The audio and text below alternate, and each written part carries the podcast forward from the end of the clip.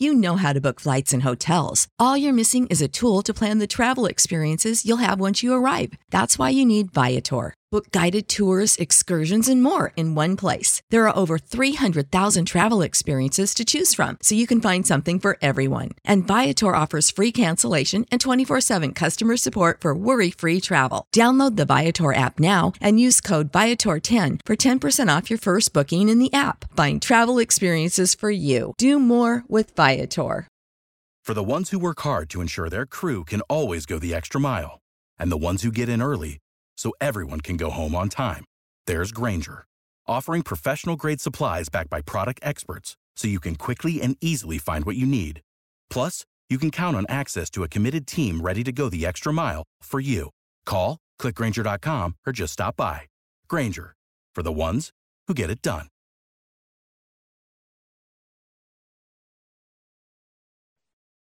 Subscribe to Inclusion Revolution Radio wherever you get your podcasts. At Progressive, you can get 24 7 protection, even if you break the space time continuum. Ted, wake up. Huh?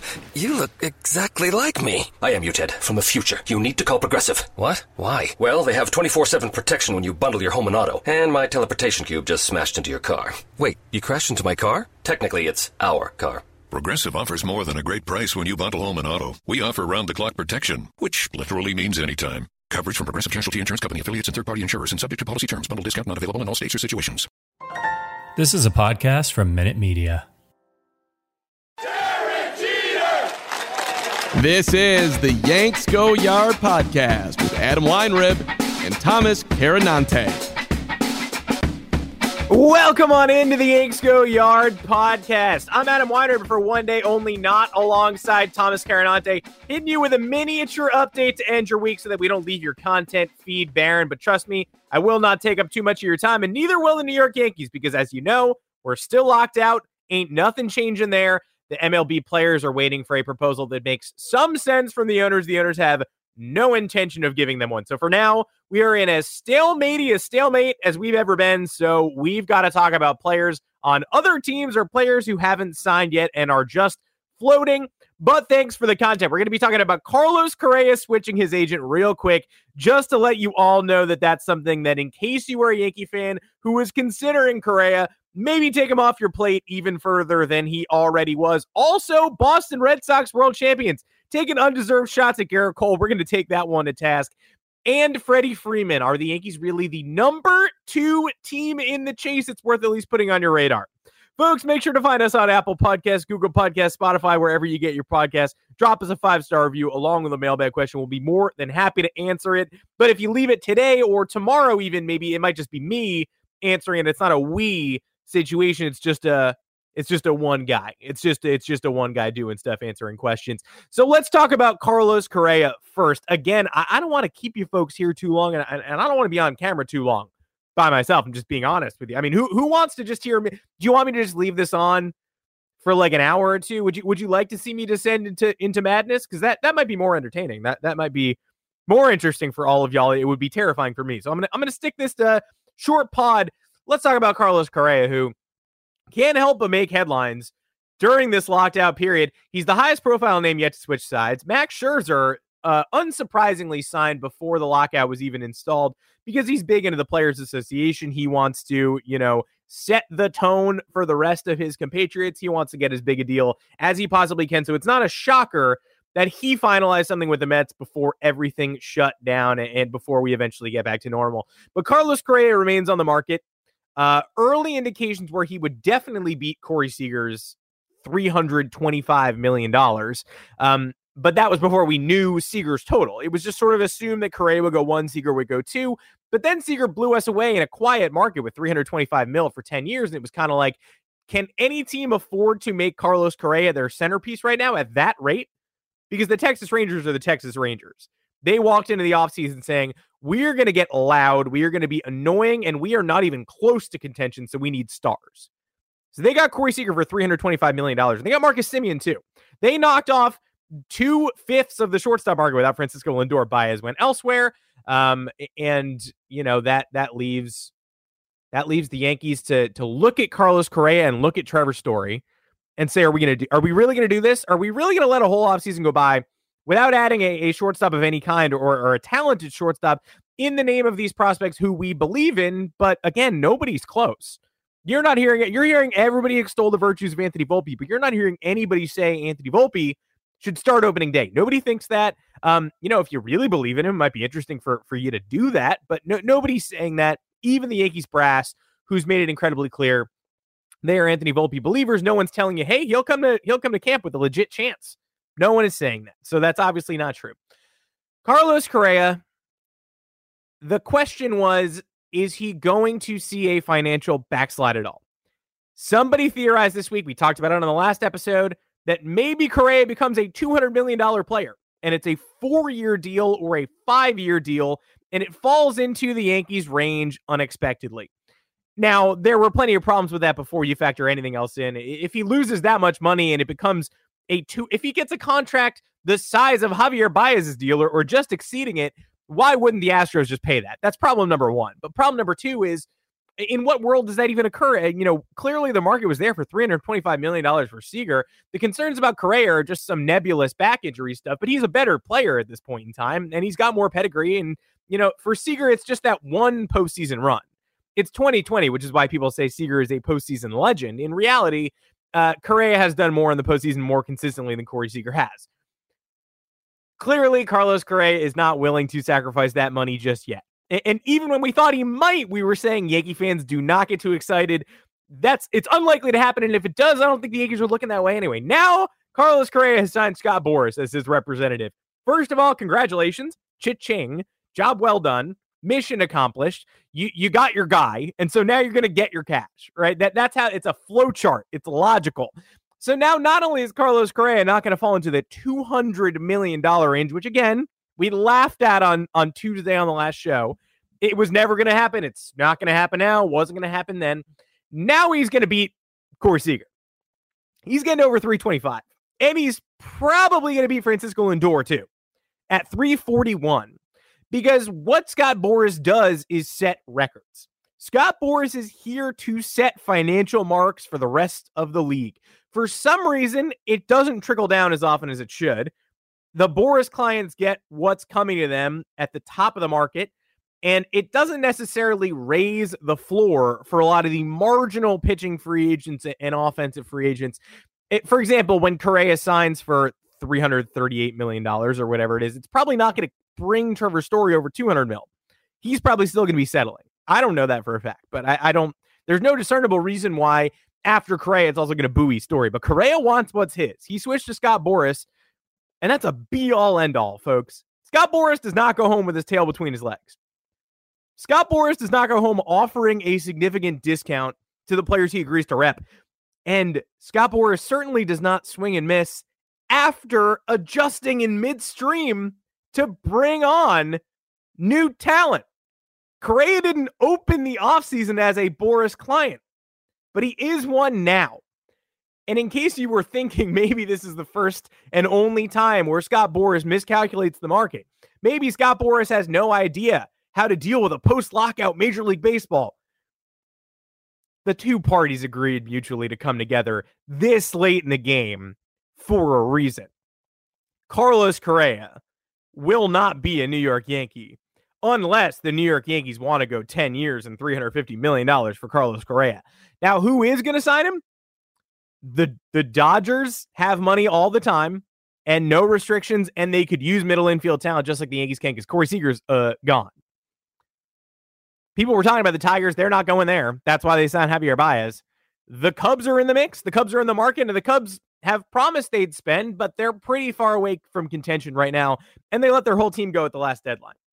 The Washington Nationals have a lot of Scott Boras clients on the roster. We're talking about this this week. They, they've got Stephen Strasburg, you know, Boras and the Nats, and Patrick Corbin. They, they've they've all dealt with each other multiple times over. So maybe that's a maybe that's a strange fit. Maybe it's an unexpected fit.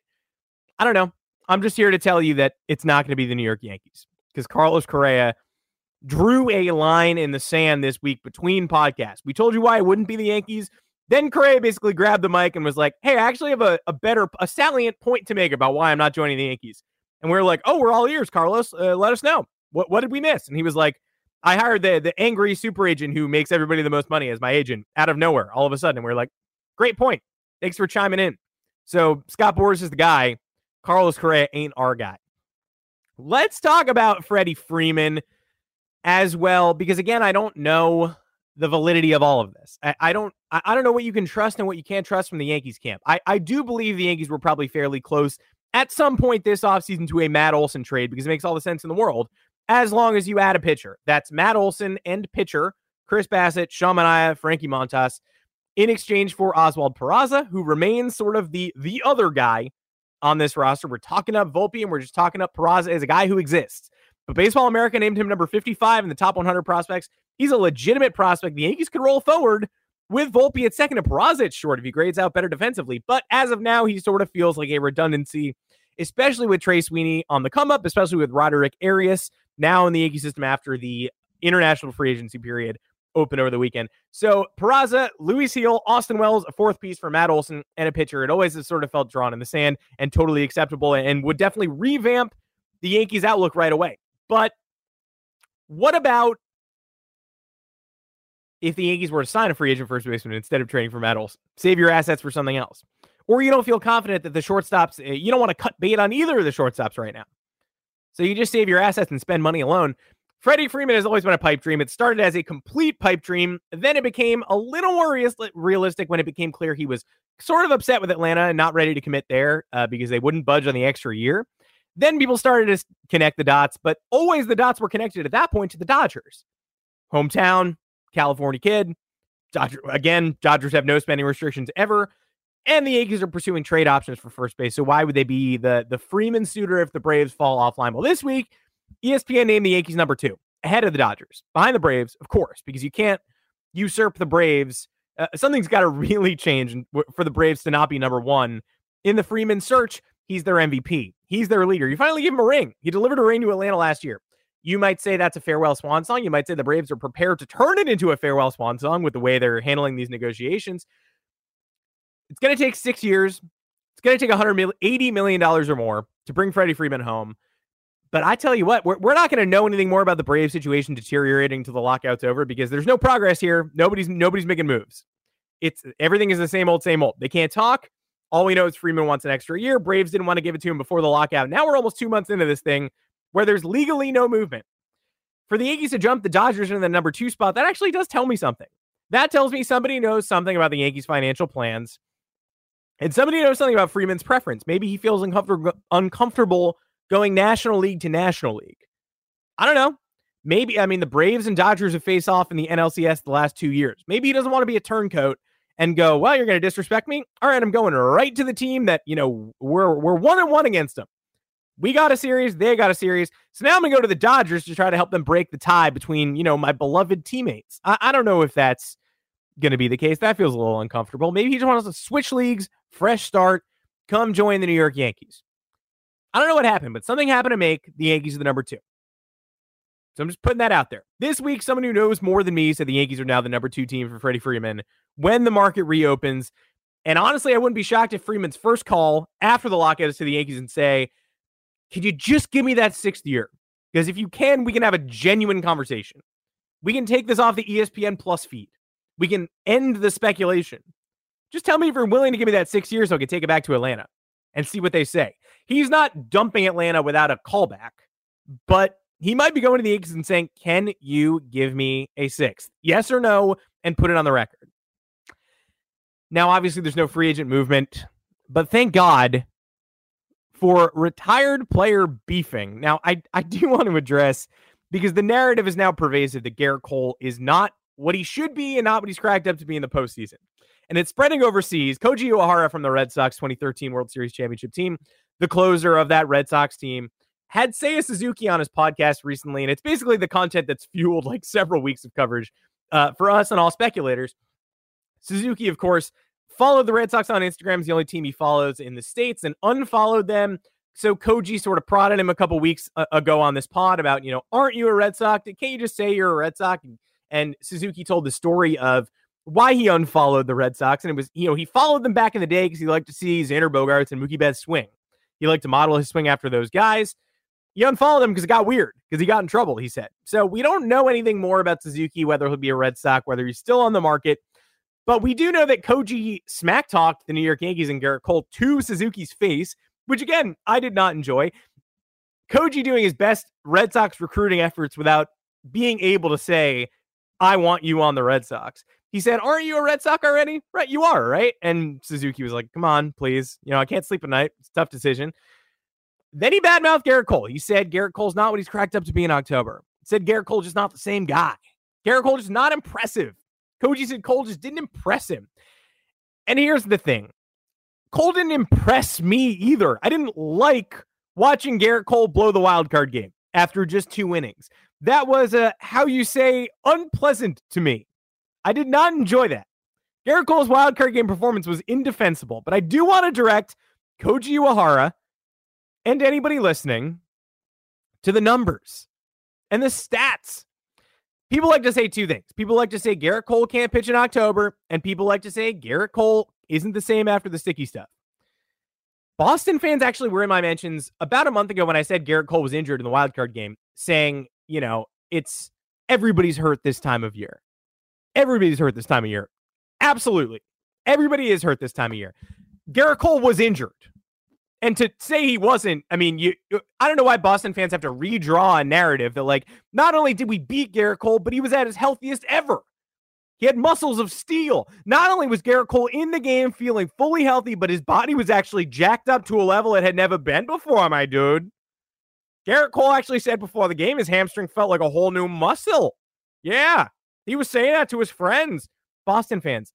You beat a hobbled Gerrit Cole, and it's okay. That's what you did. But you did that. He was not feeling his best. The numbers are there. Post sticky stuff, post COVID, Gerrit Cole came back. Five and two thirds innings against the Angels, two hits, nine strikeouts. Six innings against the Twins, five hits, no runs, six Ks. Six innings against the A's, six hits, no runs, nine Ks. Seven innings against the Angels, four hits, one run, 15 Ks. Comes home, gets hurt. Faces the Blue Jays, leaves with it with a hamstring issue, gets gets rocked, can't plant. Comes back from the hamstring injury to finish the season with five awful innings in Baltimore, just one run, but he looked terrible. 100 whatever pitches in five innings against Baltimore. No, thank you. Five and two thirds innings, 10 hits, seven runs against Cleveland, which is the game everybody remembers. Six innings, three runs, three walks against Boston, the Devers home run. That was not a model start from Gerrit Cole. Six innings, nine hits, five runs against Toronto, and then the wild card game disaster. Does that sound like someone who's got regular year end wear and tear, or is that someone who is blatantly injured? Now, don't pitch if you're too hurt to pitch. And that falls on Gerrit Cole's shoulders too. If he's too hurt to be Gerrit Cole and he doesn't tell anybody and he just bucks up and takes the ball, then yeah, that's a problem. It's also a problem that he struggled at Fenway Park throughout the season, was bad in the wild card game, and his other worst playoff start since 2018 was at Fenway Park as well. ALCS Game 2 2018, six innings, six hits, five runs, four earned, two walks. Not good. So if Koji Uehara is watching only Red Sox games, then yeah, Gerrit Cole maybe doesn't have it in October, which again is a problem. But Gerrit Cole in October since 2018. Seven innings, three hits against Houston in 2018 ALDS game two. Seven and two third innings, four hits, no runs to start off the ALDS in game two, 2019 against the Rays. Uh, I believe that is 15 strikeouts in the game, but let, let me confirm, folks. Let me confirm for you. Uh, yeah, that, that's what it is. It's 15 Ks. 2019 game five, same deal. Houston, Tampa, eight innings, two hits, one run, 10 more Ks. Seven shutout innings against the Yankees on the road in game three of the ALCS that year. Five earned runs and seven innings against the Nats in the World Series, but he rebounds with seven innings, one run, nine strikeouts on the road in game five to take a 3 2 lead in that series.